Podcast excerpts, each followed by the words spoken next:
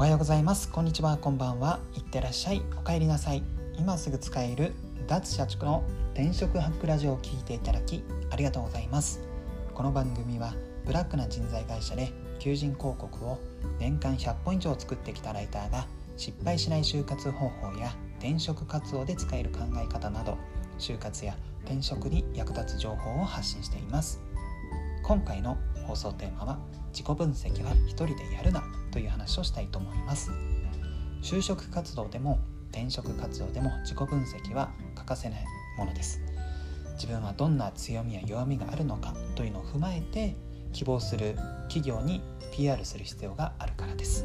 ただこの自己分析は一人でやってしまうとよくありません。というのも自分でやってしまうと自己分析に穴が開いてしまうから。え詳しく解説すると皆さんジョハリの窓というのはご存知でしょうか？自己分析に使用する心理学のモデルの一つですね、えー、まあ、心理学者のジョセフ・ルフトという方とハリントン・インガムという方が考案した概念でして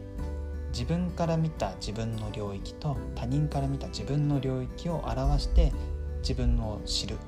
という感じの概念ですね。でジョハリの窓というのは4つの窓がありまして、えー、1つ目が自分も他人も知っている自分の性質。これが解放の窓。で2つ目の窓は自分は気づいていないが他人は知っている性質。これが盲点の窓。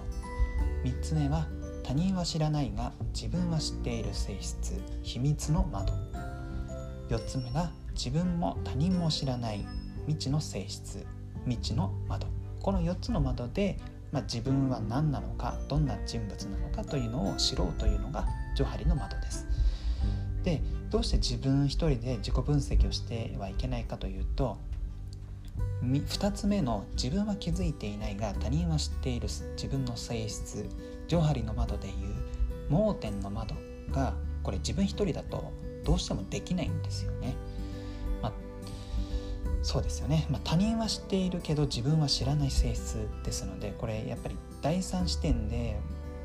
自分はどんな人間なのかというのを知らないといけないんですけどもなかなか自分一人で何かこう第三視点で自分を見つめ直すってなかなか難易度が高いんですよね。で結果的に、まあ、ここのジョハリの窓でいう盲点の部分で抜けが起きてしまうので自己分析としては不十分になってしまうんですよね。で特に就活や転職活動で使う自己分析というのは、まあ、面接で受ける、まあ、自己 PR とかそういったものを何でしょう絞り出すために使うものなのかなというふうに思っていますのでこの他人からどう思われているのかという部分って非常に大切なのかなと感じています。自分は良いと思ってる何かその強みがあったとしてただその他人から見るとその強みがなかなか見えてこないというのも結構往々にしてあるのかなと思います。ジョハリの窓ではっていう3つ目の他人は知らないけど自分は知っている性質秘密の窓に当たるのかなと思っています。でこの自分は知っているけど他人は知らないこの自分の良さというのを何かエントリーシート限られた文字数で PR したりとか限られた時間あとは緊張している状態で臨む面接でなかなか PR するのって難しいのかなとも思っています。仮にうまくできたとしても他人は知らないけど自分は知っている良さですので短時間ではなかなかその話に対してあんまり信憑性を向こうは持ってくれなくてこの人の言う自己 PR いまいちよくわからない話としては理解できるけど話している感じだとそんな印象を持たないというオチになってしまうのかなと思っています。まあ、どの性質の自己 PR も大切だとは思うんですけども面接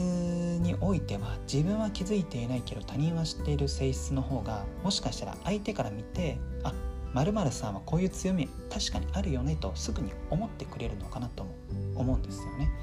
ですので面接においては、まあ、こと転職活動とか就活においては自分は気づいていないけど他人は知っている自分の性質というのが非常に大切なのかなと思っています。まあ、ジョハリの窓でも盲点と言われていますからね本当ここは盲点なのかなと思っていてここの部分はやっぱり人生左右する就活や転職活動でしっかり把握した方が良いのかなと思いますので自己分析は一人ではやらない方が良いかなと思います。じゃあ誰とやればいいんだよという話なんですけども、まあ、これはちょっと恥ずかしいとは思うんですけども家族だったりとか友人にした方が良いのかなと思います、まあ、ただそうですね。家族や友人だとしても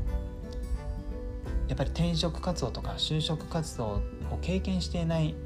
場合だとあんまりいいアドバイスももらえないのかなとも思いますので、まあ、その場合は例えば大学に通っているんだったらその就職課というんでしたっけね、まあ、そういったところの事務員の方にま相談するなりとか。あとはそうですね、まあ、リクルートが運営してるエージェントとか、まあ、そういった人材系のサービスで何か就活のアドバイスをするところがありますのでそこで何かこの盲点の部分ですねここをどう自分なりに行うべきかというのを、まあ、アドバイスもらうのも一つかなと思います。まあ、他人は知っている性質なので、まあ、やっぱり一番は友人に聞くのが良いのかなとは一旦は思いますそこで友人から自分はどう思われているのかというのを知った上で何かその就活や転職のアドバイスのプロの方にこういうふうに言われてるんですけども何か面接でどういうふうに PR すればよいのでしょうかみたいな相談の仕方をすれば非常に効率的かなと思います。はい、えー、本日の放送は以上となります。繰り返しますが自己分析は一人でやらない方が良いです。なぜなら自己分析で抜け漏れが起きてしまうから。特に抜けてしまうのは自分は気づいていないけど他人は知っている自分の性質という部分で自己分析だとなかなかそこの部分にフォーカスできないからです。はいまあ、ぜひ、まあ、これから就活をやる方とか転職活動を考えてるという方は、まあ、ここの自己分析の部分は、まあ、いい意味で人の力を借りた方が良いのかなと思います。で転職活動の場合はまあ、これもなかなか難しいとは思うんですけども同僚とかに自分はどんな人間なのかというのを、まあ、さりげなく聞くのもいいかもしれませんね。まあ、就活転職は別に友達を探すための何でしょう面接ではなくて仕事するための面接なのでやっぱり働いてる人との関わり合いが結構重要かなと思いますので、まあ、もし可能だったら同僚とか上司に聞いた方が良いのかなと思います。まあ、ただ黙って転職活動したいという方は、まあ、なかなか難しいとは思うんですけどね、まあ、ぜひそこも頭の片隅に置いていただけると嬉しいです。最後までご視聴いただきありがとうございました。あなたの就職活動そして転職活動の成功を祈りつつ今日はこの辺でまた明日。